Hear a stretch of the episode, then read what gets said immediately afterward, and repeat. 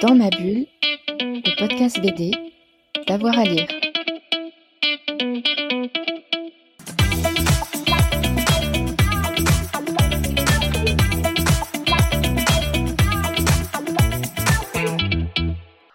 On ouvre la bibliothèque de, de Benjamin, le temps de trois bandes dessinées. Quels sont tes trois coups de cœur?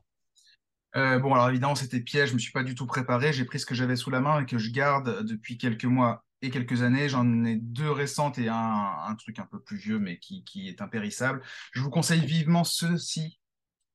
Ça s'appelle Magda, cuisinière intergalactique de Mathilde Van Geluve et Nicolas Wouters chez Sarbacane. C'est sans doute la meilleure BD jeunesse de 2022.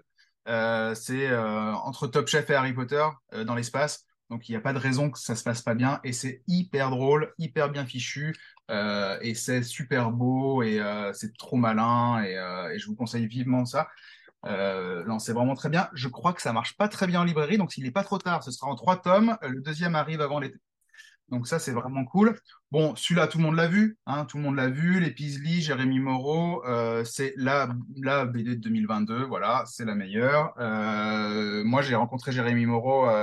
Plusieurs, à plusieurs reprises, notamment je l'ai interviewé pour euh, un de ses premiers bouquins, Max Winson, sur un joueur de tennis, et je suis son boulot depuis, et euh, il ne cesse de, prendre une ampleur euh, que l'on n'aurait pas pu forcément soupçonner dès le départ. Et le grand avantage des Fizzly, donc chez Delcourt, c'est que ça s'adresse vraiment à tout le monde, et c'est une grande, une grande réflexion très profonde, et à la fois grand public sur, bah, sur la fin du monde et le monde d'après, peut-être.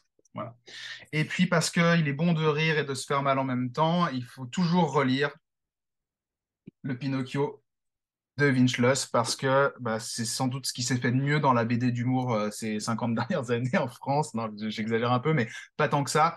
Euh, son style n'a pas du tout, du tout vieilli. C'est toujours aussi drôle, toujours aussi dur, toujours aussi malin.